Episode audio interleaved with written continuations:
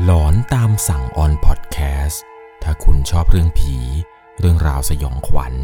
เราคือพวกเดียวกันครับ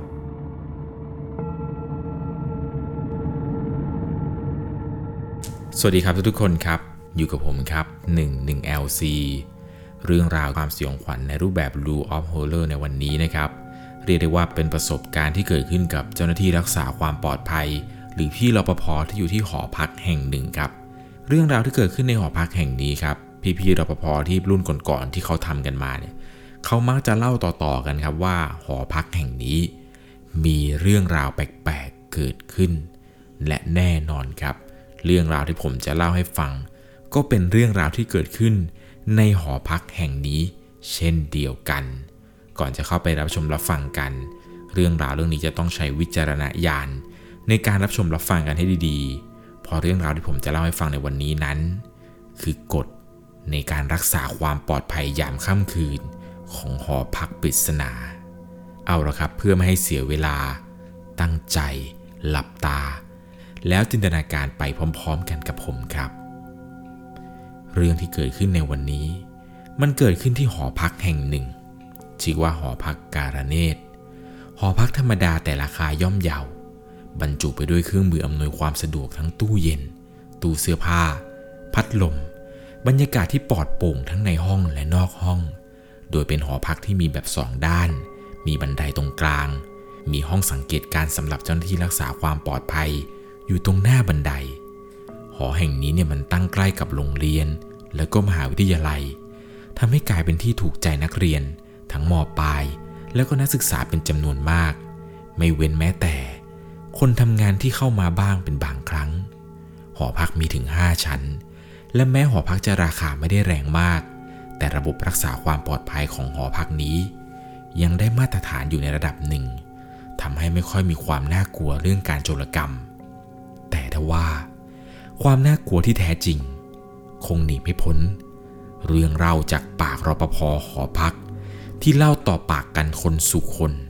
เกี่ยวกับตำนานสยองขวัญ ของหอพักแห่งนี้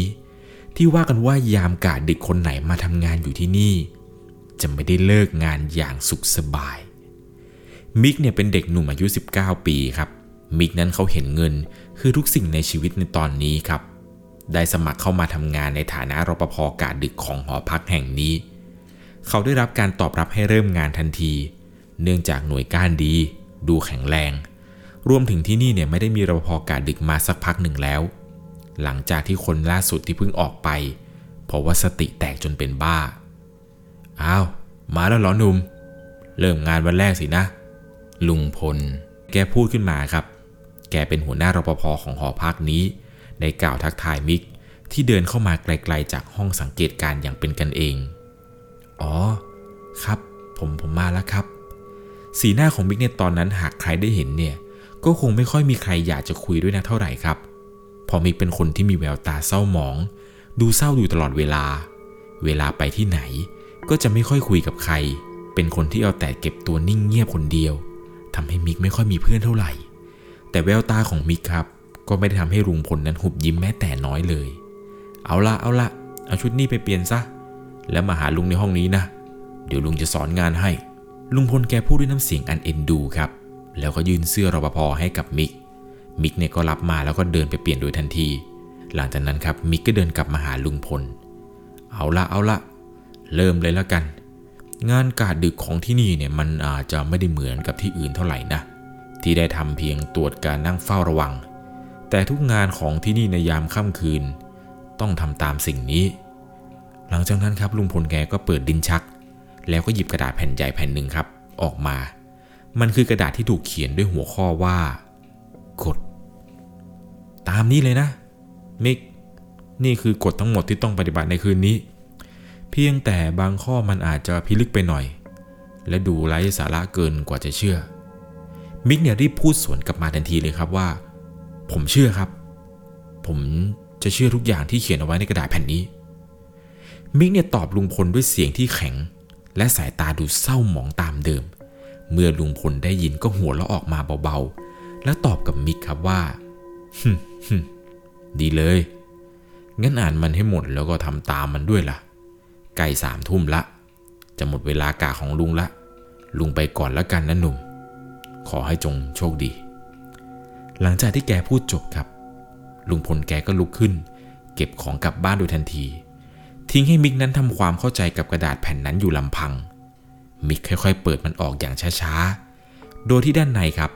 ถูกเขียนเอาไว้ว่า กฎของรปภกะดึก ถึงรปภกะดึกหน้าใหม่ทุกท่าน หากว่านี่เป็นวันแรกที่คุณได้มาทำงานที่นี่ และได้อ่านกระดาษใบนี้เป็นครั้งแรก โปรดทำความเข้าใจใหม่ว่า กระดาษแผ่นนี้ ไม่ใช่เรื่องที่เอาไว้กันแกล้ง และไม่ใช่เรื่องไร้สาระ กฎทั้ง 10 ข้อนี้ คือสิ่งที่คุณต้องได้ปฏิบัติตามจริงทั้งหมด มันจะเป็นทั้งงานที่คุณต้องทำและยังเป็นสิ่งที่จะช่วยป้องกันชีวิตคุณ ให้รอดพ้นไปได้ในทุกๆคืน ดังนั้น โปรดอ่าน และทำความเข้าใจกับมันซะ รวมถึงปฏิบัติตามอย่างเคร่งครัด ไม่อย่างนั้น อย่างเลวร้ายที่สุด คุณก็อาจจะไม่ได้มีชีวิตรอดออกจากที่นี่อีกต่อไป ข้อที่หนึ่งเวลาสามทุ่มถึงสี่ทุ่ม ขอให้ทำตัวสบายๆ จะยังไม่มีอะไรเกิดขึ้นมาก และคุณแทบจะไม่ต้องออกจากห้องสังเกตการเลย แต่อย่าสบายใจจนเกินไป เพราะคุณต้องตื่นตัวตลอดเวลา หากมีเรื่องไม่ชอบมาพากลจากบางอย่างที่อยู่นอกเหนือกฎ เช่นโจรหรือขโมย รวมถึงเหตุการณ์อื่นๆ ต่อจากนี้ด้วย ข้อที่ 2 หลังเวลาสามทุ่มเป็นต้นไป คุณจะต้องเริ่มคัดกรองลูกค้า ผู้ที่พักอยู่ในหออย่างเคร่งครัด สิ่งที่ต้องทำก็แค่ เมื่อเห็นใครเดินเข้ามาในหอพัก ให้คุณเรียกเขามาถามทุกครั้งว่าพักอยู่ห้องไหน และต้องขอบัตรทุกคนที่เข้ามา หากว่าเขามีบัตร ก็สามารถให้เข้าหอพักได้ แต่ถ้าไม่มี คุณต้องไล่ออกไป ให้ไวที่สุด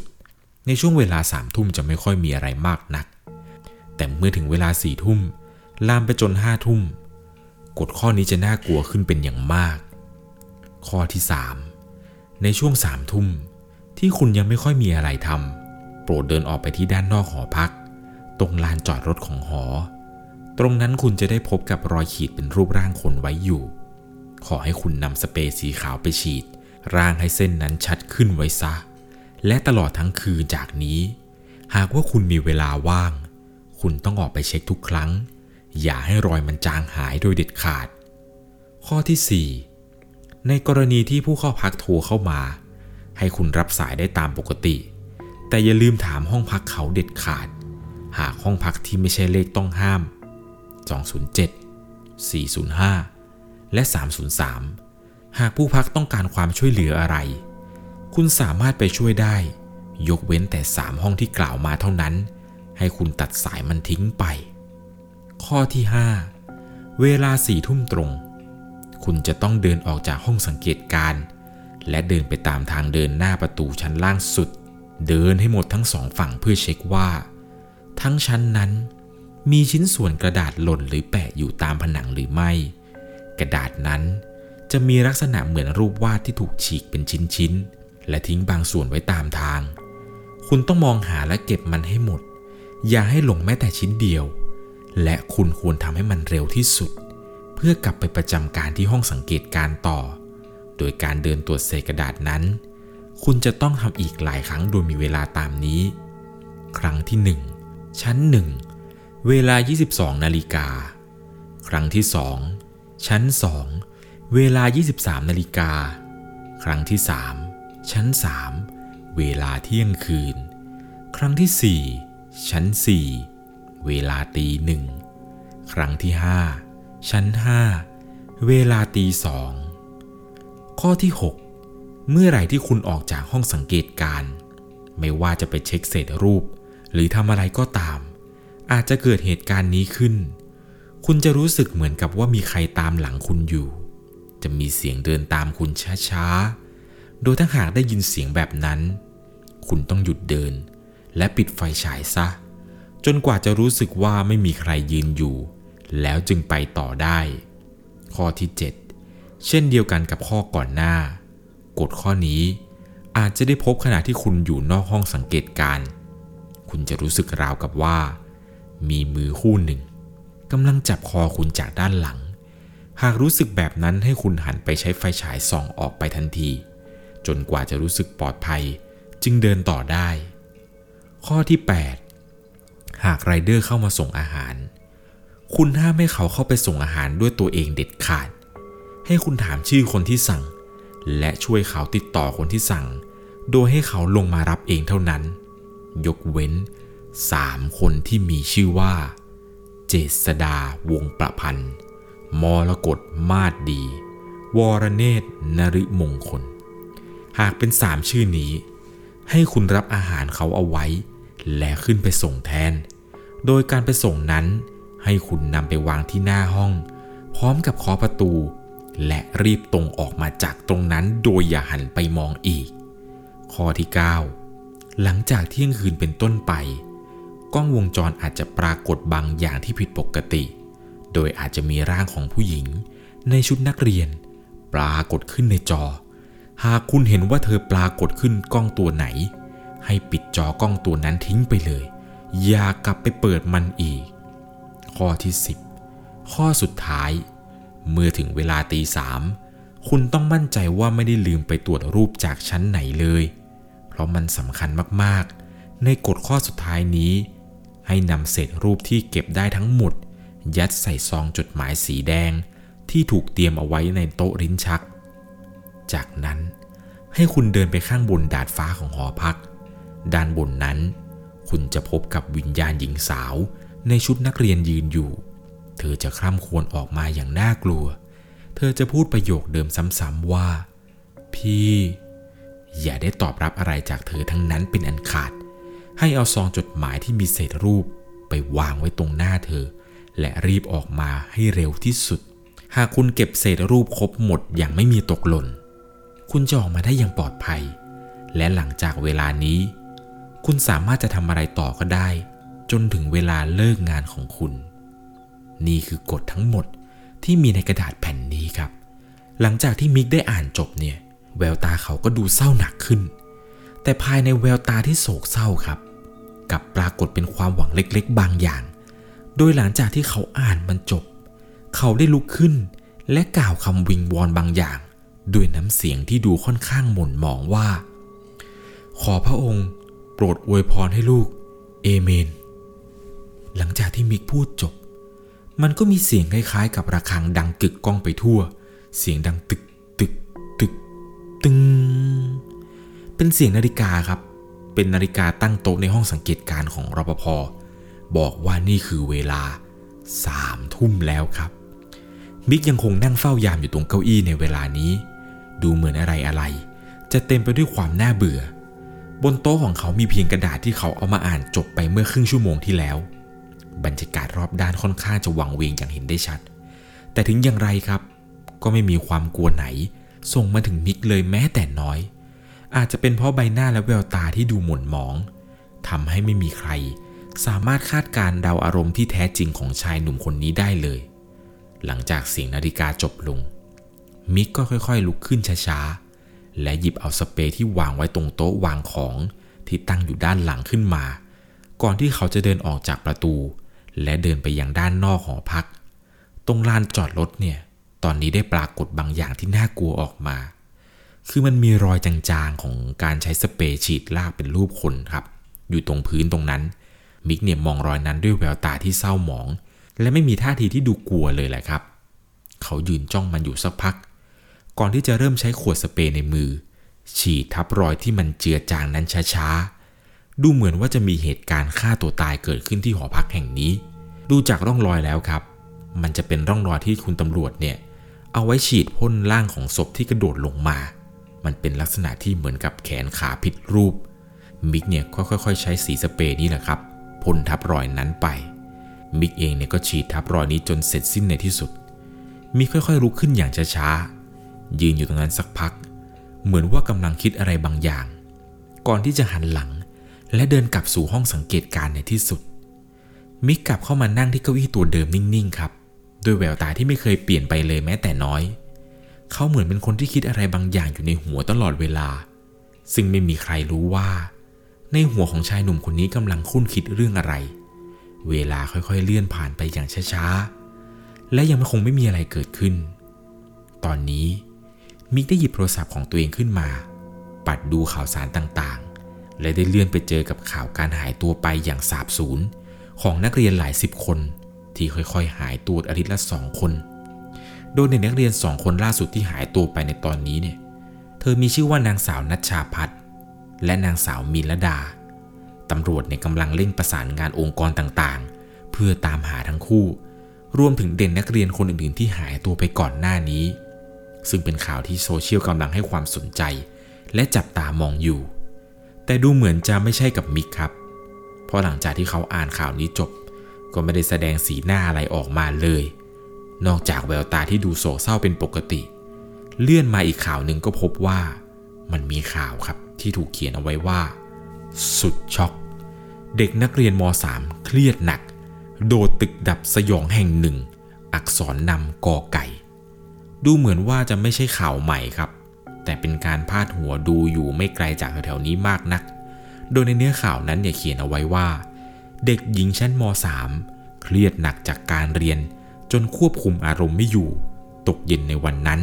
หลังจากกลับไปที่หอ เธอได้ขึ้นไปบนดาดฟ้าของหอพัก และตัดสินใจกระโดดลงมาปิดชีวิตตัวเองในที่สุด หลังจากอ่านจบครับ สิ่งที่ไม่คาดคิดก็ได้เกิดขึ้น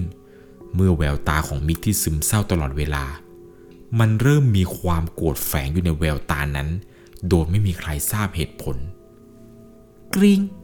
กริงเสียงโทรศัพท์ดังขึ้นครับ เป็นโทรศัพท์ที่ตั้งอยู่ตรงโต๊ะ เสียงนี้ดังขึ้นทำให้มิกต้องปิดข่าวทิ้งไป แล้วหยิบโทรศัพท์ขึ้นมา เพื่อรับสาย มิกก็หยิบโทรศัพท์ขึ้นมาครับ แล้วก็พูดว่า เออสวัสดีครับ ปลายสายเนี่ยพูดขึ้นมาครับว่า สวัสดีค่ะ ใช่เบอร์พี่รปภหอพักไหมคะมิกก็รีบตอบไป เออ ใช่ครับ ปลายสายยังคงอยู่ในบทสนทนาว่า อ๋อ ค่ะ พอดีหนูเผลอล็อกกรจากข้างนอกห้องน้ำอะค่ะ แล้วกุญแจก็หายไปไหนไม่รู้ทำให้เปิดประตูห้องน้ำไม่ได้ รบกวนพี่ขึ้นมาดูให้หน่อยได้ไหมคะ แน่นอนครับว่ามิกเนี่ย ไม่ลืมว่ากระดาษแผ่นนั้น เขียนอะไรเอาไว้ เขานั้นรีบถามชื่อพร้อมกับเลขที่ห้องไปโดยทันที เออ ขอชื่อและเลขห้องพักหน่อยครับ ปลายสายตอบกลับมาว่า ชื่อจินนี่ จิรดาชัยดา ห้อง 306 ค่ะ สิ้นคำตอบนั้นครับ มิกก็นิ่งเงียบไปสักพัก ก่อนจะตอบกลับปลายสายไปว่าเดี๋ยวจะขึ้นไปดูให้ เพราะว่าเลขห้องเนี่ยไม่ได้อยู่ใน 3 ห้องต้องห้ามที่กดเขียนเอาไว้ครับ จึงเดินไปเปิดดูตู้กุญแจสำรอง และหยิบกุญแจห้องน้ำของห้อง 306 ออกมา ก่อนจะตรงขึ้นไปที่ชั้น 3 เขารีบเคาะประตูทันทีครับก๊อกก๊อกก๊อก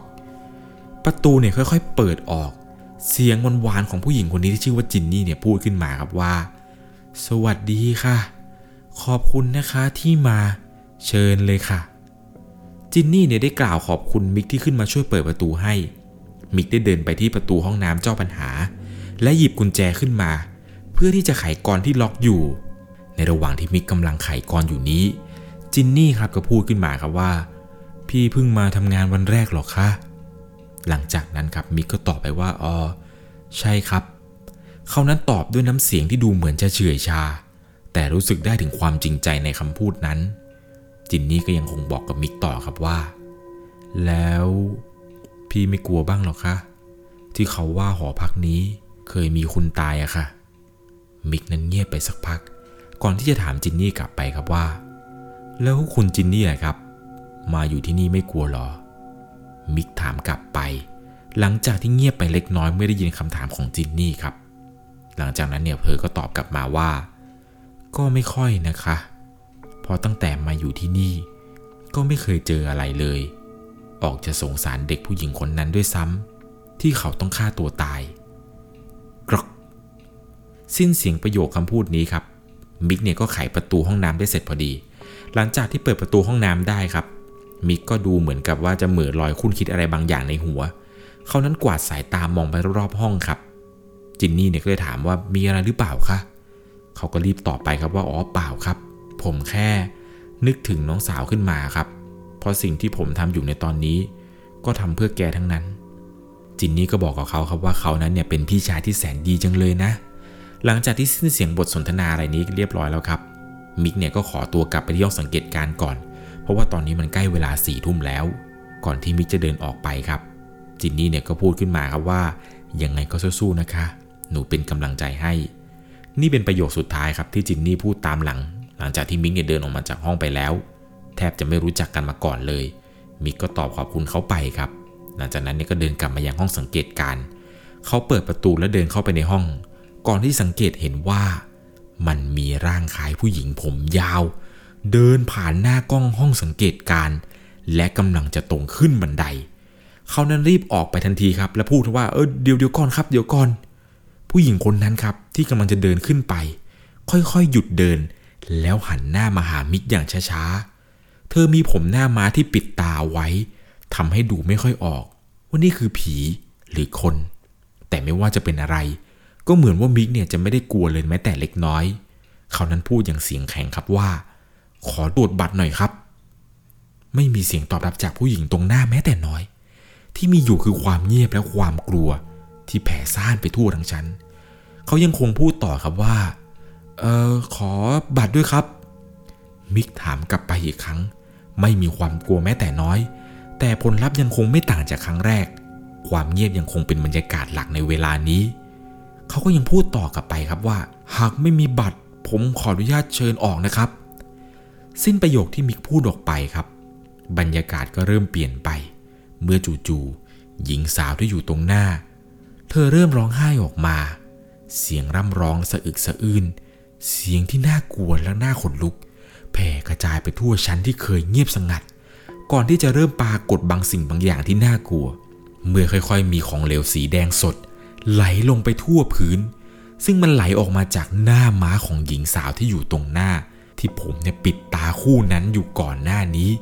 เธอค่อยๆ ยกมือสองข้างขึ้น มาจับไปที่หน้าม้าของตัวเอง ก่อนจะค่อยๆ แหวกมันออกช้าๆ เลือดสีสดหน้าสยดสยองไหลนองออกมาเยอะกว่าเดิม เสียงราวกับมีของแข็งกำลังขูดเนื้อจนฉีกขาด ใช่แล้วครับ เธอไม่ได้ดึงแค่หน้าม้า แต่เล็บของเธอ เจาะทะลุไปถึงดวงตา แล้วค่อยๆแหวกออกช้าๆ จนเลือดเนี่ยไหลอาบไปทั่วหน้า กลายเป็นภาพที่สยดสยอง เสียงดังติดติดติดเป็นนาฬิกาแจ้งเปลี่ยนชั่วโมงดังขึ้นออกมาจากมือถือของมิกจนมิกเนี่ยต้องหันไปมองครับ และพอหันกลับมาดูอีกทีหนึ่งครับ พบว่า ผู้หญิงที่ยืนอยู่ตรงหน้านี้ครับ ผู้หญิงที่สยดสยองน่ากลัวเนี่ย เธอหายไปอย่างไร้ร่องรอย ไม่มีแม้กระทั่งเลือดที่หยดบนพื้นทำให้มิกเลิกสนใจ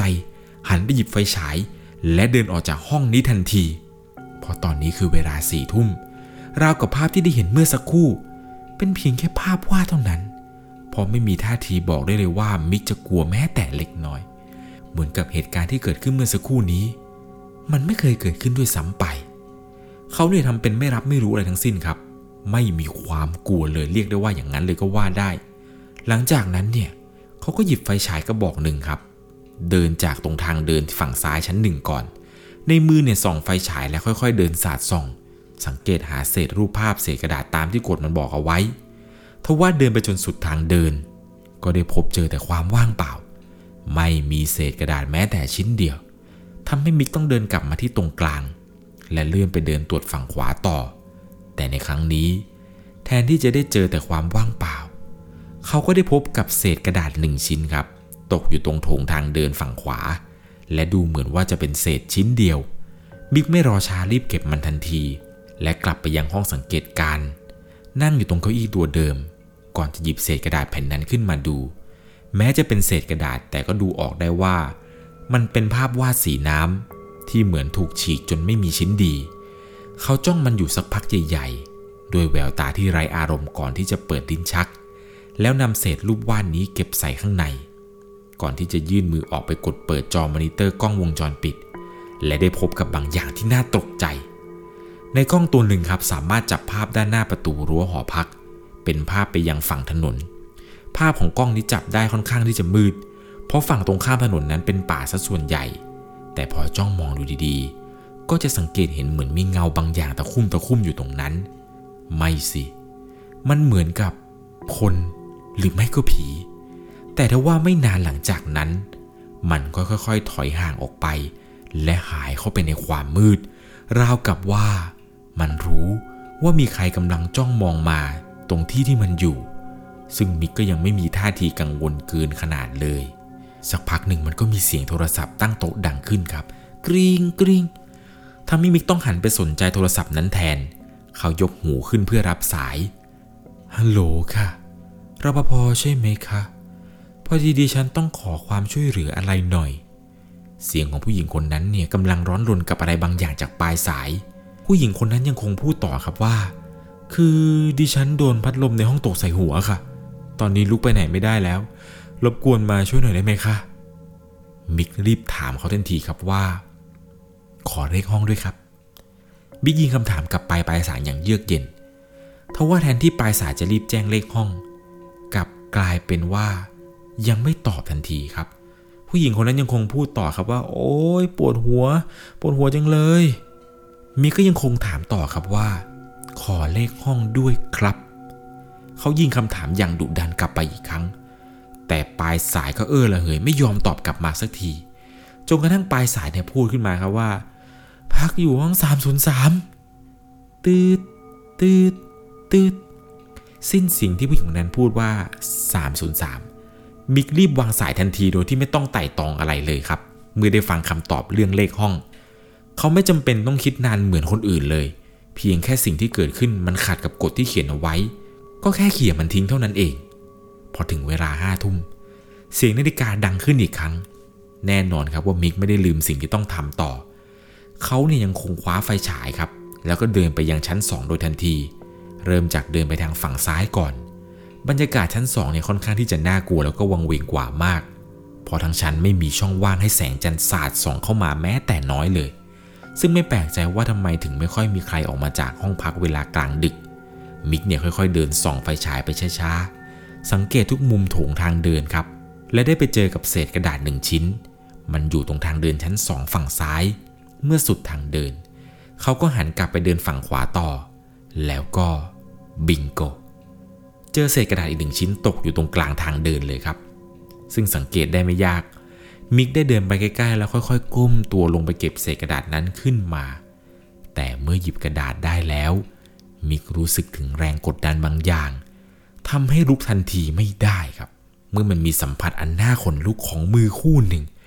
มาสัมผัสเข้ากับตรงบริเวณลำคอของเขา มันเยือกเย็น และเต็มไปด้วยแรงอาฆาต มิกกำไฟฉายไว้แน่น ก่อนที่จะหันไปควับ เขาสาดส่องไฟฉายไปด้านหลังโดยทันที และได้พบกับภาพที่ไม่คาดคิด เพราะมันคือความว่างเปล่า ทั้งโถงทางเดินมันโล่งมาก ไม่มีวี่แววของใครเลยแม้แต่น้อย มิกส่องไฟฉายไปทั่วครับ ไปทั้งซ้ายไปทั้งขวา ก่อนจะได้เจอกับอะไรบางอย่างที่อยู่ตรงพื้น มันมีรองเท้านักเรียนสีดำหนึ่งคู่วางอยู่ตรงนั้นอย่างปริศนา ตอนแรกเนี่ยมันไม่มีเลยครับ สีหน้าของมิกเนี่ยยังคงเรียบนิ่งดาวอารมณ์ไม่ถูก เขาจ้องที่รองเท้าคู่นั้นด้วยแววตาที่หม่นมองเหมือนเดิม และมองมันอยู่สักพักใหญ่ ๆ ก่อนจะถอนหายใจเบาๆ เฮ้ย หลังจากนั้นเขาก็ก้าวเดินกลับไปที่ห้องสังเกตการ โดยที่ไม่หันมามองรองเท้าคู่นั้นอีก พอถึงเวลาเที่ยงคืน เสียงนาฬิกาดังขึ้นอีกครั้งหนึ่งครับ ที่มันน่าเหลือเชื่อคือ ไม่มีเหตุการณ์อะไรเกิดขึ้นเลยแม้แต่น้อย ในช่วงเวลาห้าทุ่มถึงเที่ยงคืน อาจจะเป็นเพราะว่าความโชคดีของมิกที่ไม่ได้เจออะไรในช่วงเวลาที่ผ่านมา แม้ว่าจะไม่ได้ต่างอะไรกัน เพราะตัวเขาเนี่ยดูจะไม่ได้แสดงอาการกลัวออกมาแม้แต่น้อยเลย มิกหยิบไฟฉายแล้วเดินขึ้นบันไดอีกครั้ง ในครั้งนี้เขาต้องเดินขึ้นไปชั้น 3 ครับ เพื่อไปหาเศษกระดาษชิ้นต่อไป ซึ่งทั้งชั้นที่เขาเดินไป ก็ได้พบเจอกับกระดาษเพียงหนึ่งแผ่น ที่มันอยู่ตรงทางเดินฝั่งซ้าย และแปะอยู่ด้านบนประตู ซึ่งค่อนข้างสูงเล็กน้อยครับทำให้มิกเนี่ยต้องเอื้อมตัวเขาไปหยิบ และหยิบกระดาษแผ่นนั้นได้มาในที่สุด แต่ในขณะที่กำลังกลับไปในครั้งนี้ครับ บางอย่างที่น่ากลัวมันก็เกิดขึ้นเเป็นเสียงดังตึก ตึก ตึก เสียงฝีเท้าเบาๆ ดังมาจากด้านหลัง และค่อยๆ ใกล้มาอย่างช้าๆ มิกได้ยินและรับรู้ได้ทันที เขาหยุดเดิน และปิดไฟฉายโดยไม่รีรอให้เสียงนั้นเข้ามาใกล้ ความมืดมิดเข้าปกคลุมทั่วถงทางเดิน เสียงเท้านั้นเดินเข้ามาใกล้เรื่อยๆ จนเขารับรู้ได้ถึงแรงกดดันจากด้านหลังทว่ามิกยังคงยืนนิ่งในความมืด ไม่สะทกสะท้านอะไรแม้แต่น้อย จนในที่สุด ทุกอย่างก็กลับสู่ความเงียบ เสียงฝีเท้านั้นได้หายไป มิกเอาไฟฉายเพื่อสาดส่องแสงสว่างต่อ แต่เมื่อหันไปด้านหลัง ก็ได้พบกับของบางอย่างครับ เป็นปริศนา แต่ครั้งนี้ไม่ใช่รองเท้า แต่ถ้าว่ามันคือจานหนึ่งใบ วางอยู่ด้านหลังอย่างปริศนา มิกทำเหมือนเดิมครับ คือเขาจ้องมองอยู่อย่างนั้นสักพักหนึ่ง คุ้นคิดถึงอะไรบางอย่างก่อนจะเดินกลับไปยังห้องสังเกตการ เมื่อลงไปถึงที่ห้องครับ กับพบร่างของชายคนหนึ่งยืนรอเขาอยู่ทว่าเมื่อเขาเดินเข้าไปดูใกล้ๆ ก็พบว่า เป็นชายในชุดไรเดอร์ส่งอาหารครับ ในมือเนี่ยถือกล่องข้าวสีขาวอยู่ไรเดอร์คนนี้นะครับพูดทักทายครับว่าอ้าวสวัสดีครับกำลังรออยู่เลย ผมมาส่งอาหารครับบิ๊กยังคงมีสีหน้าที่ไม่แสดงอาการอะไรออกมาครับ เขาเพียงแต่พยักหน้าไป แล้วก็เดินไปยังห้องสังเกตการ ก่อนจะถามไรเดอร์คนนั้นครับว่า คนสั่งชื่ออะไรครับไรเดอร์ก็หยิบมือถือขึ้นมาเปิดดู ก่อนจะหันมาตอบกับมิกครับว่าเออคุณเจษดาวงประพันธ์ ห้อง 405 ครับ เพียงได้ยินชื่อครับมิกก็รู้ทันทีว่า นี่มันคือหนึ่งในสามชื่ออันตราย เขาไม่รอช้าครับ ตอบกับพี่ไรเดอร์ไปทันทีเลยครับว่า วางไว้เลยครับ เดี๋ยวผมจัดการต่อเองไรเดอร์ก็ไม่ได้ปฏิเสธอะไรครับ พี่เขาก็วางอาหารลง แล้วก็เดินออกไปในที่สุด เขาคว้าไฟฉายอีกครั้ง แล้วหยิบถุงอาหารนั้น เดินตรงไปยังห้อง 405 ทั้งชั้นยังคงมืดมิด ไร้แสงไฟ มิกส่องไฟไปตามห้องช้าๆ และได้พบเจอกับห้องหมายเลข 405 ในที่สุด มิกแขวนถุงนั้นไว้ที่ประตู แล้วเริ่มเคาะเบาๆสามครั้ง ก่อนจะถอยหลังออกมาโดยทันที ไม่คิดหันไปมอง ในขณะนั้นก็มีเสียงบิดกรประตูครับ ดังขึ้น พร้อมกับสายลมที่เย็นเยือกออกมาจากห้องนั้น ก่อนที่จะเริ่มตามมาด้วยเสียงร้องไห้ที่ฟังดูสยดสยอง แต่ทว่ามิกก็ไม่ได้สนใจ เขาเดินลงบันไดแล้วกลับไปที่ห้องสังเกตการนั้นทันที เสียงนาฬิกาดังขึ้นครับ ติดติดติดติดเสียงนาฬิกาดังขึ้นอีกครั้งหลังจากที่ขึ้นไปส่งอาหารอยู่พักใหญ่ ตอนนี้เวลาตีหนึ่งแล้วครับ แน่นอนว่ามิกเนี่ยไม่ลืมว่าต้องทำอะไรต่อไป เขาตรงไปที่ชั้น 4 โดยทันที และเดินหาเหมือนทุกชั้นที่ผ่านมา โชคดีครับที่ตลอดการเดินตรวจเนี่ยเขาไม่ได้เจอเหตุการณ์อะไรมาขัดขวางให้ต้องหยุดชะงักเลยทำให้เดินตรวจได้ค่อนข้างไว แล้วก็ไปพบกับกระดาษหนึ่งชิ้นครับ เป็นเศษกระดาษที่เขาตามหามาโดยตลอด เมื่อเช็คจนมั่นใจแล้ว มิกก็เดินลงบันไดกลับไปที่ห้องสังเกตการอีกรอบหนึ่ง เมื่อกลับมาได้ไม่ทันไร เหตุการณ์ประหลาดก็ได้เกิดขึ้นในกล้องวงจรปิด ในมุมมืดของกล้องตรงลานจอดรถ มันเหมือนกับว่ามีบางสิ่งบางอย่างกำลังเคลื่อนไหวอยู่ตรงนั้น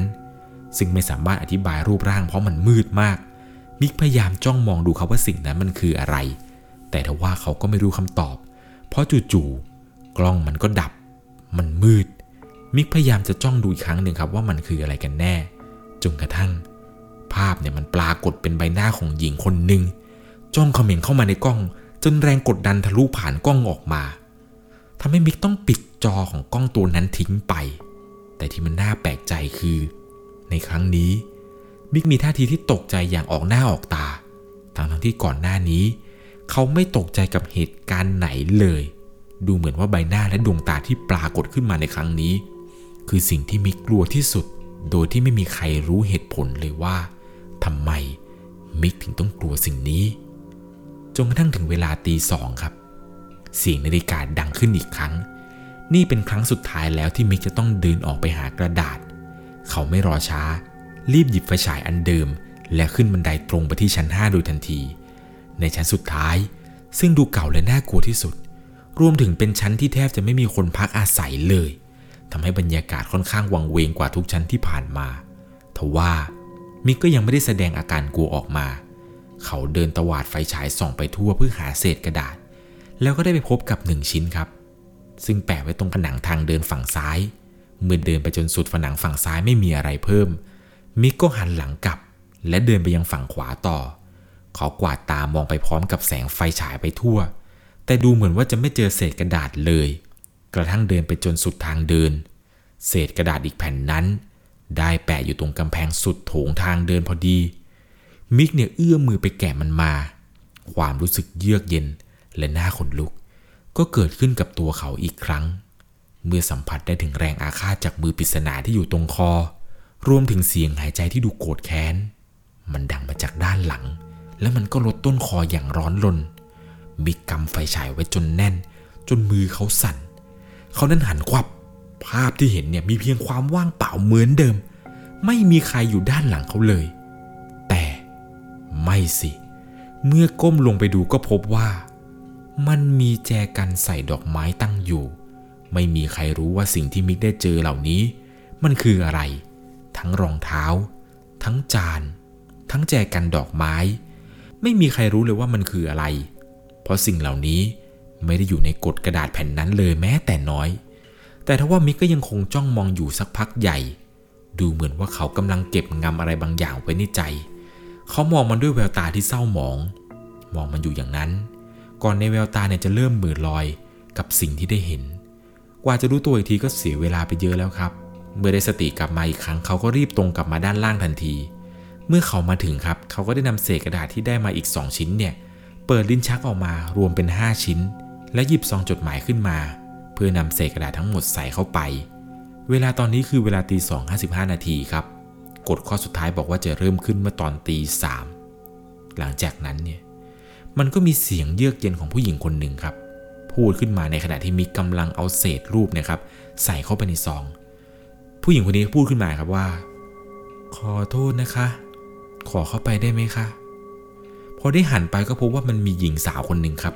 ในชุดทำงาน เธอยืนอยู่ตรงหน้าต่าง โดยมีสีหน้าที่เศร้าหมอง เขาก็ตอบกลับไปทันทีครับว่า ขอดูบัตรหน่อยครับ หญิงสาวคนนั้นเนี่ยยืนนิ่งเงียบไปสักพัก ก่อนจะตอบคำถามมิกครับว่าไม่มีค่ะ แต่ว่าช่วยหน่อยได้ไหมคะ เธอพูดเสียงที่สั่นๆราวกับเจอเหตุการณ์ที่น่ากลัวบางอย่างมา แต่ถ้าว่ามิกก็ไม่สามารถทำอะไรได้ มิกก็ตอบไปว่า เออหากไม่มีบัตรแล้วก็ ผมช่วยด้วยค่ะ ได้โปรดช่วยด้วย ช่วยด้วย ช่วยด้วย หลังจากนั้นผู้หญิงคนนี้ก็กรี๊ดขึ้นมาเสียงหลงเลยครับเสียงกรี๊ดดังลั่น เธอตะคอกแล้วก็พูดคำเดิมซ้ำๆออกมาอย่างน่ากลัวครับว่าช่วยด้วยค่ะ ได้โปรดได้โปรดช่วยด้วย ก่อนที่เธอจะกรีดร้องออกมาอย่างทุรนทุราย ภาพที่เกิดขึ้นในตอนนี้ครับ คือร่างกายของเธอเนี่ยค่อย ๆ บิดเบี้ยว หักงอผิดรูป ทั้งแขน ขา คอ เสียงกระดูกหักดังกรอบแกรบกรอบแกรบดังลั่นไปทั่ว ปะปนกับเสียงโหยหวนที่แสนทุกทนทรมาน จนไม่เหลือเขาโครงของมนุษย์เลยครับ ในตอนนี้ ก่อนที่ร่างของเธอเนี่ยจะล้มลงไปจมกองเลือดอยู่ตรงพื้นตรงหน้าของมิกตรงนั้น ทุกอย่างเริ่มเงียบสงัด แววตาของมิกยังคงนิ่ง และเดาอารมณ์ไม่ถูก เขาค่อยๆ ยื่นหน้าออกไปดูช้าๆครับ เพื่อดูว่าร่างของผู้หญิงคนนี้จะเป็นยังไงต่อ เหมือนกับว่ามิกเนี่ยจะนั่งอยู่ในห้องสังเกตการ แล้วก็แง้มกระจกครับ ยื่นชะงงหน้าออกไปดู เหมือนทุกอย่างจะจบลง แต่ทว่าปัง มือของผู้หญิงคนนั้นครับ ยื่นเข้ามาจับที่ขอบหน้าต่างอย่างรุนแรง พร้อมกับเสียงกรีดร้องอย่างทรมานด้วยคำว่า ช่วยด้วย สักพักหนึ่งเสียงนาฬิกามันก็ดังขึ้นครับ ติดติดติดติดติดเป็นเวลาบอกเวลาตีสามมิกหันกลับไปมองที่นาฬิกา แล้วหันกลับมาพบอีกทีหนึ่งครับว่าไอ้ร่างนั้นเนี่ย มันหายไปเฉยเลยเขาหันกลับมาดูที่ร่างอีกทีกลับว่าไม่พบร่างนั้นไปแล้วครับ ไม่มีอะไรเหลืออยู่เลย ราวกับว่าสิ่งที่เพิ่งเห็นเมื่อสักครู่นี้ มันไม่เคยเกิดขึ้นแม้แต่น้อย ใบหน้ามิกในตอนนี้เนี่ยเหมือนจะไม่ได้สนใจอะไรมันแล้วครับ เพราะว่าเขานั้นเนี่ยเจอที่หนักกว่าในครั้งแรกไปแล้วครับ ที่ว่าผู้หญิงเนี่ยมาฉีกหน้าฉีกตาเลือดไหลออกมา เขาก็ไม่สนใจครับ ยังคงหยิบซองจดหมาย แล้วก็เอาเศษรูปทั้งหมดเนี่ยใส่เอาไว้ หลังจากนั้นมิกออกจากห้องสังเกตการ แล้ววิ่งตรงไปที่ชั้นดาดฟ้าของหอพักอย่างรวดเร็ว ตอนนี้เนี่ยมิกยืนอยู่ตรงหน้าประตูดาดฟ้าแล้วครับ เขาจับไปที่ประตูแล้วค่อยๆ เปิดมันเข้าไปอย่างช้าๆ ภาพที่ได้เห็นข้างหลังประตูนั้นคือ ร่างของเด็กสาวคนหนึ่งในชุดนักเรียนมอต้น ทั้งตัวนั้นเนี่ยเปิดเปื้อนไปด้วยรอยเลือดอย่างน่าสยดสยอง ที่แขนขวาของเธอเนี่ยมีรอยคล้ายแผลที่ขีดเป็นรอยยาว เธอเนี่ยยืนก้มหน้าอยู่ ก่อนที่จะเริ่มมีเสียงสึกสะอื้นออกมาจากลำคอ พูดออกมาด้วยน้ำเสียงที่น่าขนลุกว่าพี่ ตามกฎเนี่ยมิกจะต้องไม่พูดอะไรกับเธอครับ วางจดหมายแล้วก็รีบวิ่งออกไปทันที แต่ถ้าว่ามิกเนี่ยมีสีหน้าที่ดูเศร้าหมองโดยตลอด เมื่อมาถึงตรงนี้ครับจู่ๆมิกก็เริ่มยิ้มขึ้นมา ก่อนจะพูดด้วยน้ำเสียงสะอื้นว่าโล่งอกไปทีพพพี่อยู่นี่แล้ว อยู่นี่แล้วนะ เคที่ น้ำใส ๆ ไหลออกมาจากตาของชายคนนี้ ที่ไม่มีใครคาดเดาอารมณ์ได้มาโดยตลอด น้ำตาของมิกครับอาบไปทั่วร่างที่เปื้อนด้วยรอยยิ้ม ราวกับว่าตอนนี้ มิกรู้สึกโล่งใจในเหตุการณ์ที่เคยทำสามเดือนก่อนหน้านี้ครับ หน้าหอพักแห่งนี้เนี่ย สาวน้อยคนหนึ่งเธอกำลังวิ่งถืออะไรบางอย่าง ที่ใส่ไว้ในซองจดหมาย พร้อมผูกโบ ตรงไปที่ห้องของเธอครับ เธอวิ่งมาจนถึงห้องพักหมายเลข 306 ก่อนจะถอดรองเท้านักเรียนสีดำไว้ที่หน้าห้อง และหยิบกุญแจไขเข้าไป กลับมาแล้วพี่มิก พี่ดูนี่สิ หนูมีบางอย่างเซอร์ไพรส์พี่ด้วย เคจี้ครับ สาวน้อยชั้นม .3 เธอกำลังยื่นซองจดหมายซองใหญ่ซองหนึ่งให้กับพี่ชายของเธอด้วยใบหน้าที่ยิ้มแย้มสดใสเป็นอย่างมาก พี่ชายของเธอก็คือมิกนั่นแหละครับ มิกเนี่ยกำลังล้างจานอยู่ตรงซิงค์นั้น และเป็นจานใบสุดท้ายเสร็จพอดีเขาก็เช็ดจานก่อนจะวางลงและเดินมาเปิดซองจดหมายที่น้องสาวเนี่ยยื่นมาให้ สิ่งที่มิกได้เจอในซองจดหมายนั้นก็คือ ม้วนกระดาษงานศิลป์ครับ ที่น้องสาวของตนเองเนี่ยตั้งใจบรรเลงสร้างผลงานศิลปะชิ้นนี้ขึ้นมา เป็นภาพสีน้ำเพื่อที่จะมาให้พี่เธอได้ชื่นชมครับ แต่ถ้าว่าที่มิกกำลังจะมีความสุข ในสิ่งที่น้องได้มอบให้ เขากับอารมณ์เสียขึ้นมา ก่อนที่จะเริ่มฉีกกระดาษงานศิลปะของน้องสาวตัวเองเป็นชิ้นๆแล้วปามันลงบนพื้นอย่างรุนแรง จนรอยยิ้มและความสดใสของน้องสาวตัวเองที่มีมาในตอนแรกเนี่ย มันหายไปหมดเลยครับ เขาเนี่ยพูดกับน้องสาวด้วยน้ำเสียงที่ตะคอกดังมาก พูดว่าเซอร์ไพรส์เหรอ นี่มันไร้สาระชะมัด ใบหน้าของน้องสาวมิกนั้นถอดสีทันที น้ำตาเริ่มคอ เธอไม่คิดด้วยซ้ำว่าพี่ชายจะตะคอกใส่ จึงถามมิกด้วยน้ำเสียงที่สั่นๆอีกว่า พี่พี่ทำแบบนี้ทำไม หนูอุตส่าห์มิกที่ได้ยินครับ ก็ไม่มีท่าทีที่ใจเย็นลงแม้แต่น้อย และใช้น้ำเสียงที่ดุดันรุนแรงใส่น้องไปอีกครั้งว่า ถามว่าทำไมเหรอ เธอควรหาที่เรียนต่อได้แล้ว ดูสิ่งที่ทำในวันนี้สิ มันไม่มีประโยชน์อะไรเลย ไอ้รูปไร้สาระเนี่ย มิกพูดอย่างรุนแรงพร้อมกับเตะซ้ำไปที่เศษกระดาษที่กองอยู่ตรงพื้นเนี่ยครับกระจัดกระจายปลิวว่อนไปหมด เปรียบเสมือนการเหยียบย่ำความตั้งใจของน้องครับ ว่ามันมีประโยชน์อะไรเลย จนหัวใจของน้องสาวเนี่ยแหลกสลาย น้องเนี่ยน้ำตาคลอครับ น้ำตาเนี่ยไหล เต็มไปทั่วใบหน้า พูดอะไรไม่ออกเลยครับกับสิ่งที่ได้เห็น แต่มิกยังคงไม่หยุด มิกยังคงพูดกับน้องสาวคนนี้ต่อครับว่า ฉันทำงานอย่างยากลำบาก สู้หาเงินให้เธอได้เรียน แม้แต่โอกาสตัวเองยังไม่มีด้วยซ้ำโดยหวังแค่ว่าน้องสาวจะมีอนาคตที่ดีกว่านี้ แต่เธอกลับเอาเวลาไปเสียกับงานศิลปะโง่ๆเนี่ยนะน้องสาวของเธอก็พูดขึ้นมาด้วยน้ำเสียงสั่นๆครับว่า แล้วศิลปะมันไม่ดีตรงไหนพี่ทำไมพี่ต้องรังเกียจงานศิลป์ขนาดนั้น เคที่เนี่ย เธอทนฟังอยู่ได้ไม่นานครับ เธอเริ่มเถียงพี่กลับไปด้วยน้ำตา แล้วก็น้ำเสียงที่โกรธทั้งเสียใจ ก็มันทำให้เธอได้มีที่เรียนต่อไหม ไหนเลยอนาคต งานศิลป์มันให้รายได้กลับมาไหม อนาคตที่ดีนะ่ะ มันมีไหมพอเธอได้ยินเช่นนั้นครับ ตอนนี้ในแววตามีแต่ความรู้สึกผิดหวังในคำพูดของพี่ชาย ก่อนที่เธอจะพูดกลับไปว่า แล้วอนาคตที่ดีของพี่ มันต้องเป็นแบบไหน เป็นหมอเหรอ เป็นราชการเหรอ แค่นั้นเหรอ พี่คิดได้แค่นี้เหรอ นี่มันชีวิตของหนูนะพี่ หนูมีสิทธิ์ของหนู คนอย่างพี่มัน มันมันแย่ที่สุด เสียงคว้างจานลงพื้นดังเพร่งมิกเนี่ยไม่สามารถควบคุมอารมณ์ตัวเองได้เลยครับ ตอนนี้เขาถึงขีดสุด แล้วได้ยินการตะคอกกับน้องสาวครับ ก็พังมือผลักน้องสาวตัวเองที่น่าสงสารจนเต็มแรง จนเธอเนี่ยล้มลงกระเด็นไปกันที่พื้นครับ จนร่างของน้องสาวเนี่ยไปชนเข้ากับแจกันที่วางอยู่จนล่วงแตกแล้วบาดแขนของน้องเธอเป็นแผลอาบไปทั่วแขน ท้องเนี่ยยังคงนั่งร้องไห้อยู่บนพื้นด้วยหัวใจที่แหลกสลาย มิกได้เห็นเลือดของน้องเนี่ยก็ใจเย็นขึ้นมา เขาเองก็พูดกับว่าเออเคจี้พี่พี่ขอ ขอ น้องพูดกลับไปด้วยน้ำเสียงที่โกรธมากครับ พูดกลับไปว่า หนูเกลียดพี่ พอสิ้นเสียงประโยคนั้นครับ เธอก็ลุกขึ้นจากพื้น แล้ววิ่งออกจากห้องไปโดยทันที มิกที่อึ้งอยู่เลยทำอะไรไม่ถูกกับคำพูดสุดท้ายของน้อง ได้แต่นั่งสุดลงกับพื้นที่น้ำตาไหลนอง คุ้นคิดกับความผิดที่ทำลงไป กระทั่งมือได้ไปแตะที่ซองจดหมายที่เคที่นำมาให้ก็พบว่า ข้างในนั้นยังมีกระดาษแผ่นหนึ่ง มิกเนี่ยหยิบมันขึ้นมา และดึงกระดาษข้างในออกมาดูช้าๆ สิ่งที่ได้เห็นเนี่ยครับทำเอามิกพูดไม่ออกหนักกว่าเดิม เพราะในกระดาษแผ่นนั้น มันคือใบประกาศนียบัตรทุนการศึกษาจากโรงเรียนมปลายชั้นนำของจังหวัด สาขาวิชาศิลปะและการวาด และนี่เป็นของเคที่ต้องการจะนำมาเซอร์ไพรส์จริง ๆ เพราะเธอนั้นมีพรสวรรค์ด้านการวาด เธอเนี่ยสอบชิงทุนการศึกษา และได้เข้าเรียนโรงเรียนมปลายที่ดีที่สุดของจังหวัดได้ ซึ่งหมายความว่า สิ่งที่มิกด่าน้องว่าเอาเวลาไปทำเรื่องไร้สาระ ไม่มีที่เรียนต่อ มันผิดทั้งหมด เมื่อเห็นอย่างนั้นมิกก็ไม่รอช้าครับ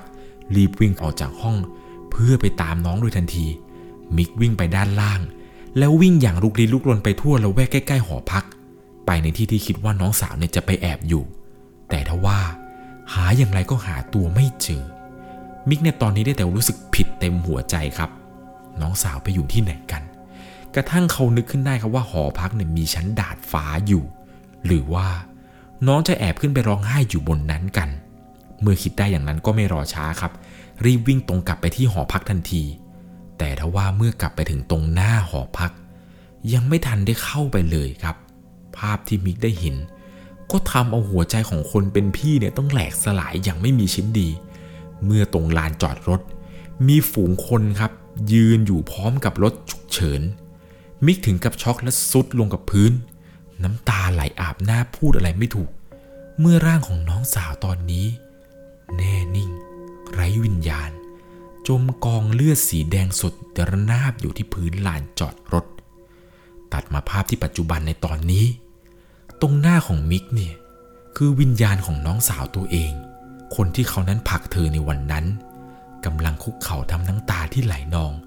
คร่ำควรด้วยเสียงที่สั่นคลอน เขานั้นเนี่ยพูดว่าเอที่พี่มาแล้ว พี่มารับแล้ว แต่ถ้าว่าบรรยากาศก็เริ่มเปลี่ยนไปในทางที่น่ากลัว เมื่อดวงวิญญาณของผู้หญิงคนนั้นที่อยู่ตรงหน้า เธอแน่นิ่งมาโดยตลอดเนี่ย เนื้อตัวของเธอเริ่มสั่นไหว แผ่ซ่านความกดดันไปทั่วด่านฟ้า เธอก็ค่อยพูดขึ้นมาว่า ทั้งหมดนี้ มันเป็นความผิดของพี่ทำไมกันทำไมทำไม เสียงกรีดร้องด้วยความโกรธเนี่ยดังลั่นไปทั่ว ดวงตาสีแดงก่ำบนใบหน้าที่เปื้อนเลือด พุ่งกระโจนใส่มิกด้วยความโกรธมิกเนี่ยกระเด็นไปติดผนังอย่างจังครับ แต่ยังไม่ทันได้รู้สึกถึงความเจ็บปวด มือที่เต็มไปด้วยแรงอาฆาต ก็บีบไปที่คอของมิกอย่างรุนแรง และยกตัวพี่ชายขึ้น จนลอยกลางอากาศ แต่มิกไม่มีท่าทีที่ขัดขืนแม้แต่น้อย แม้จะถูกบีบจนแทบจะหมดลมหายใจ มิกยังคงพยายามจะพูดอะไรบางอย่าง ต่อหน้าดวงตาที่แดงก่ำเปลี่ยนไปด้วยความโกรธของน้องสาวคนนี้ โกรธสินะ พี่ไม่ต้องการให้น้องให้อภัยหรอกนะ แต่พี่ขอโทษนะ พี่รักน้องนะ มิกฝืนพูดออกมาแม้ในตอนนี้เนี่ย ดวงตาเริ่มผ้ามัวเพราะขาดอากาศหายใจ แต่ตอนนั้น สิ่งที่เขาเก็บงำเอาไว้และอยากจะพูดมาโดยตลอดเนี่ย ก็ได้พูดออกมาแล้วครับ พูดออกมาทั้งน้ำตา ให้กับความผิดที่ตัวเองได้ก่อขึ้น ไม่มีอะไรแก้ไขได้แล้ว เพราะเขากำลังจะหมดลมหายใจ แต่ทว่า จู่ๆมือที่บีบคอของมิกอย่างรุนแรง ก็เริ่มคลายลงช้าๆ และปล่อยมิกลงบนพื้น เมื่อเขาลืมตาขึ้นมาก็พบว่า ดวงตาสีแดงตอนนี้ กลับกลายเป็นเพียงดวงตาอันใสสะอาดของน้องสาวผู้น่ารัก ร่างวิญญาณที่โชคไปด้วยเลือดของเคที่ ตอนนี้กลายเป็นเพียงร่างเด็กสาวธรรมดาคนหนึ่ง เธอน้ำตาไหลอาบแก้ม จ้องมองมาที่มิกด้วยแววตาที่แสดงถึงความคิดถึง ก่อนจะค่อยๆ ขยับปาก พูดประโยคหนึ่งออกมาทั้งน้ำตาว่าพพพพี่มิก หนีไปซะ สิ้นเสียงนั้น มันก็มีผ้ายันปริศนาครับ พุ่งเข้ามาแปะหน้าผากของเคที่ ร่างกายของเธอถูกผาดเผาไปด้วยฟืนไฟ เสียงกรีดร้องดังลั่นออกมาอย่างทรมาน มิกที่ได้เห็นภาพน้องสาวทุกทรมานก็ร้อนรนไปด้วย เขาได้ตะเกียกตะกายลุกขึ้นเพื่อที่จะช่วยน้องสาว แต่ทว่าแรงกระชากจากด้านหลัง ก็ทำให้มิกถึงกับล้มลงไปนอนหงายอีกครั้ง พร้อมกับความรู้สึกราวกับมีของมีคมกำลังเจ่ออยู่ที่คอ ร่างของคนใส่ชุดดำรวมถึงผ้าคลุมหัวสีดำสนิท กำลังเอามีดเจาะคอมิกอยู่ เขาหัวเราะนันคอเบาๆ แล้วพูดกับมิกว่า อยากรู้ไหม ความจริงคืออะไรสามเดือนก่อนหน้านี้ครับณหอพักแห่งนี้เนี่ย เคที่เนี่ยวิ่งทางน้ำตาขึ้นไปบนดาดฟ้าครับ แขนของเธอที่เต็มด้วยเลือดในตอนนั้นเนี่ยยังไม่เจ็บเท่ากับหัวใจที่แหลกสลาย เพราะถูกพี่ชายทำร้าย ไม่มีใครคาดคิดในสิ่งที่เธอจะทำเธอเนี่ยวิ่งออกไปยืนอยู่ตรงระเบียงดาดฟ้า ทำท่าทำทีจะโดดลงเพื่อปิดชีวิตตัวเอง ในใจของเธอตอนนี้เนี่ยไม่เหลืออะไรแล้วครับ ทุกอย่างของเธอคือพี่ชายมาโดยตลอด แต่วันนี้พี่ชายที่แสนดีคนเดิมคนนั้นเนี่ยไม่มีแล้วครับ เธอเนี่ยยืนคุ้นคิดอยู่ตรงระเบียงที่แสนตรายอยู่สักพักใหญ่ ๆ เธอก้าวขาไปทีละนิดทีละนิด เหลือเพียงนิดเดียวเท่านั้น เธอก็จะร่วงสู่ภาคพื้นมุงลงกับโลกที่เลวร้าย แต่ทว่า เมื่อก้มลงไปมอง ก็ได้เห็นครับว่ามิกเนี่ยกำลังออกไปหาเธอด้านนอกหอพักอย่างลุกดิ้นลุกหล่นโดยที่ในมือเนี่ยถือไปประกาศอยู่ พอเธอได้เห็นภาพภาพนี้จากดาดฟ้าครับ นั่นก็ทำให้เธอน้ำตาไหลพากอีกครั้ง และก็คิดได้ว่าชีวิตเนี่ยไม่ควรมาจบอะไรตรงนี้ ในเมื่อพี่ชายเธอควบคุมอารมณ์ไม่ได้ เธอก็ไม่ควรให้อารมณ์นั้น มันกัดกินเธอไปอีกคน เธอจึงค่อยๆ ถอยหลังลงไปช้าๆช้าๆเพื่อจะลงจากระเบียง และจะกลับไปหาพี่ชาย หลังจากนั้นพอเธอถอยหลังมา มันก็มีเสียงของชายคนหนึ่งที่ดังมาจากด้านหลังครับ พูดขึ้นมาครับว่า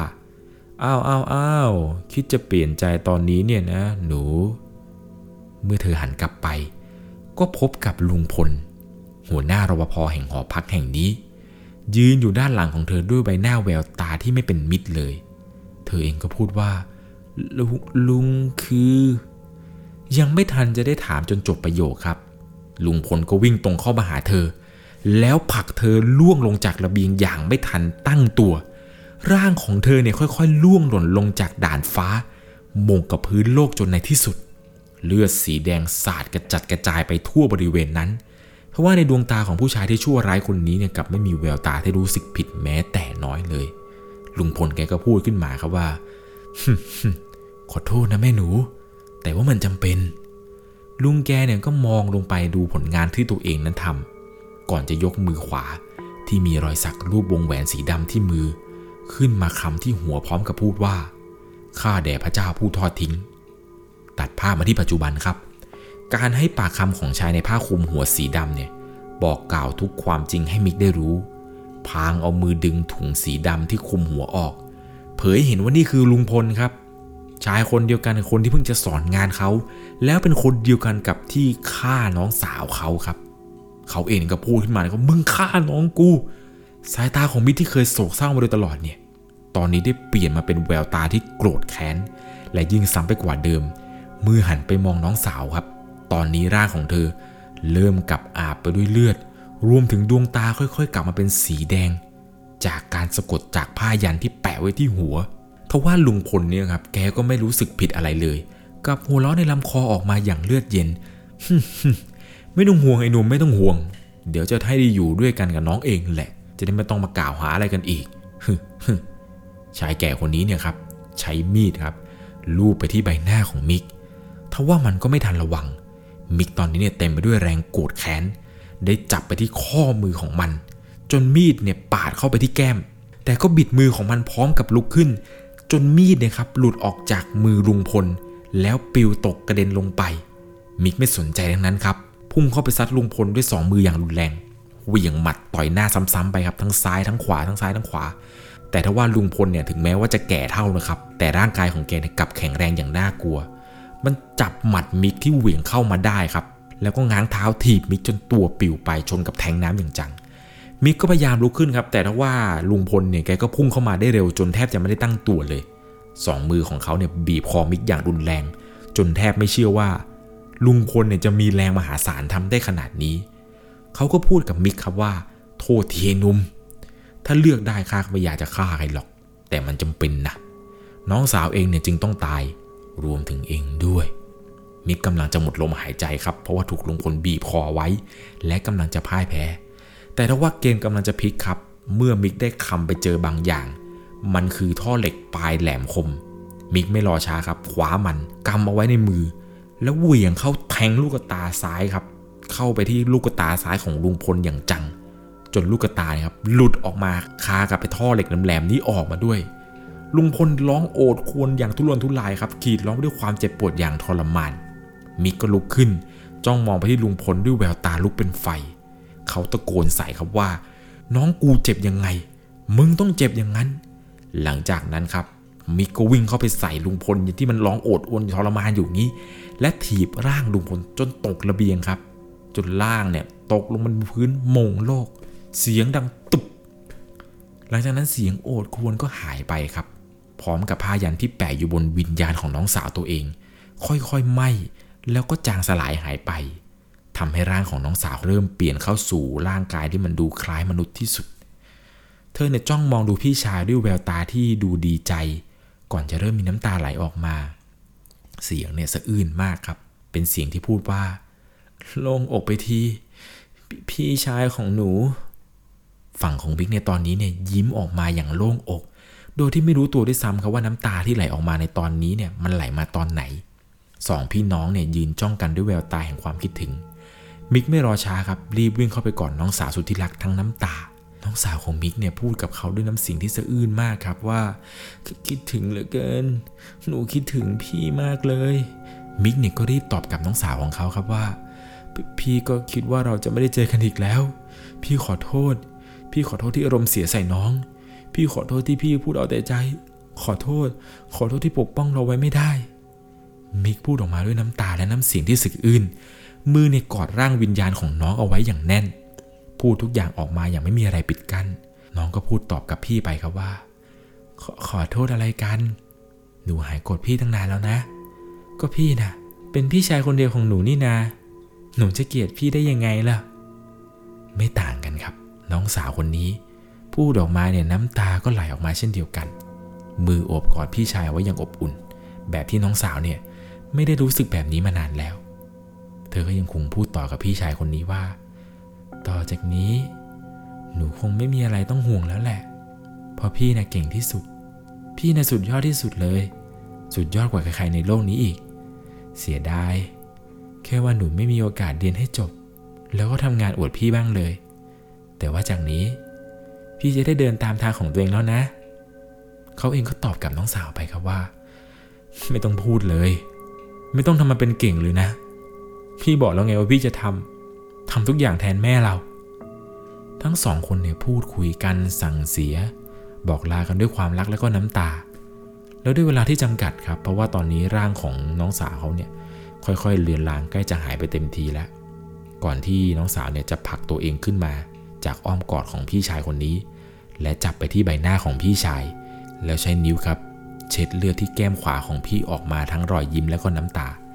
ราวกับว่าเธออยากจะมองใบหน้าของคนที่เธอเนี่ยรักที่สุดเป็นครั้งสุดท้ายในชาตินี้ พร้อมกับคำบอกลาสุดท้ายว่า ลาก่อนนะคะ พี่ชายที่แสนดีของหนู ขอบคุณนะสำหรับทุกอย่าง หลังจากนั้นครับร่างของเกที่ก็ค่อยๆ เปล่งประกาย แล้วก็สลายเป็นแสงระยิบระยับลอยขึ้นสู่ฟากฟ้าในที่สุด ทิ้งไว้เพียงมิกนะครับที่มีใบหน้าที่เต็มไปด้วยน้ำตา แม้ว่าจะไม่อยากยอมรับว่าน้องสาวนี่ไม่ได้อยู่แล้ว ตรงหน้าของมิกในตอนนี้เนี่ยกลายเป็นม้วนกระดาษแผ่นหนึ่งครับวางอยู่ มันคือกระดาษแผ่นเดียวกันกับที่มิกเนี่ยเคยฉีกมันทิ้งไปในตอนนั้น ตอนนี้มันกลับมาเป็นกระดาษที่ไม่มีร่องรอยการฉีกขาดอะไรเลยครับ เขาหยิบมันขึ้นมา แล้วค่อยๆกางมันออก เป็นครั้งแรกครับที่ได้เห็นภาพวาดสุดท้ายที่น้องสาวเนี่ยตั้งใจวาดมาให้อย่างสุดกำลัง ภาพที่ได้เห็นคือเป็นภาพที่น้องสาวเนี่ยวาดภาพของตัวเขากับน้อง ยืนอยู่ข้างกัน โดยมีฉากพื้นหลังเป็นฉากหัวใจ เป็นภาพที่สวยงามที่สุด เท่าที่มิกเคยเห็นมา มุมขวาล่างมีข้อความเขียนเอาไว้ด้วยครับ เขียนว่า รักพี่มิกที่สุดในโลก เขานั้นยิ้มออกมาทั้งน้ำตา แล้วก็พูดว่า พี่ก็รักน้องที่สุดในโลกเหมือนกัน ลาก่อนนะดวงใจของพี่ ขอพระเจ้าโปรดอวยพรให้น้องได้พบเจอคุณแม่ ในอ้อมกอดของพระองค์ เอเมน แม้ว่าน้องสาวจะไม่ได้อยู่บนโลกนี้นะครับ แต่สารสัมพันธ์ของพี่น้องคู่นี้ยังยังคงผูกมัดทั้งคู่ไว้ ไม่มีใครสามารถมันตัดขาดมันได้ตลอดไป หลังจากนั้นเนี่ยเขาค่อยๆ ลุกขึ้นช้าๆ และเดินไปตรงที่ระเบียง เพื่อมองร่างของชายแก่ชั่วร้ายคนนั้น แต่ก็ต้องแปลกใจ เพราะแทนที่มองลงไปจะเจอกับร่างที่ไร้วิญญาณของลุงพลกับพบเพียงแต่ความว่างเปล่า ไม่มีแม้กระทั่งรอยเลือด ทั้งๆที่มันเป็นไปไม่ได้เลยที่ซ้ำไปสำหรับมนุษย์ธรรมดา และนี่ก็คือเรื่องราวความสยองขวัญที่เกิดขึ้นในหอพักแห่งนี้ เรียกได้ว่าเป็นเหตุการณ์ที่ลุ้นระทึกไปตามๆกันเลยแหละครับ ไม่คิดเลยครับว่า เขานั้นจะต้องมาพบเจอกับเรื่องราวแบบนี้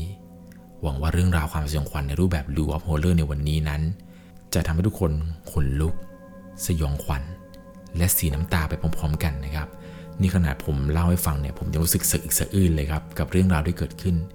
เรียกได้ว่าเหตุการณ์ทั้งหมดนี้ จะต้องใช้วิจารณญาณในการรับชมรับฟังกันให้ดีๆนะครับ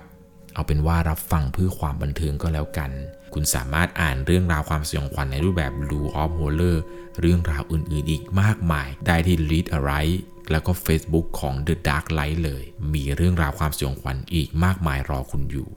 ก่อนจากกันไปครับ ถ้าคุณชอบเรื่องผี เรื่องราวความสยองขวัญ เราคือพวกเดียวกันสำหรับในค่ำคืนนี้ก็นอนหลับฝันดีทุกๆคนนะครับ อย่างไรนะครับ ถ้าคุณชื่นชอบเรื่องราวเกี่ยวกับจักรวาลลูออฟโฮเลอร์อะไรแบบนี้นะครับ ก็สามารถติดตามเพิ่มเติมได้ครับกับ The Dark Light ยังไงแล้วก็ราตรีสวัสดิ์ครับ สวัสดีครับ สามารถรับชมเรื่องราวหลอนๆเพิ่มเติม ได้ที่ YouTube Channel 1 LC ยังมีเรื่องราวหลอนๆที่เกิดขึ้นในบ้านเรา รอให้คุณนั้นได้รับชมอยู่นะครับ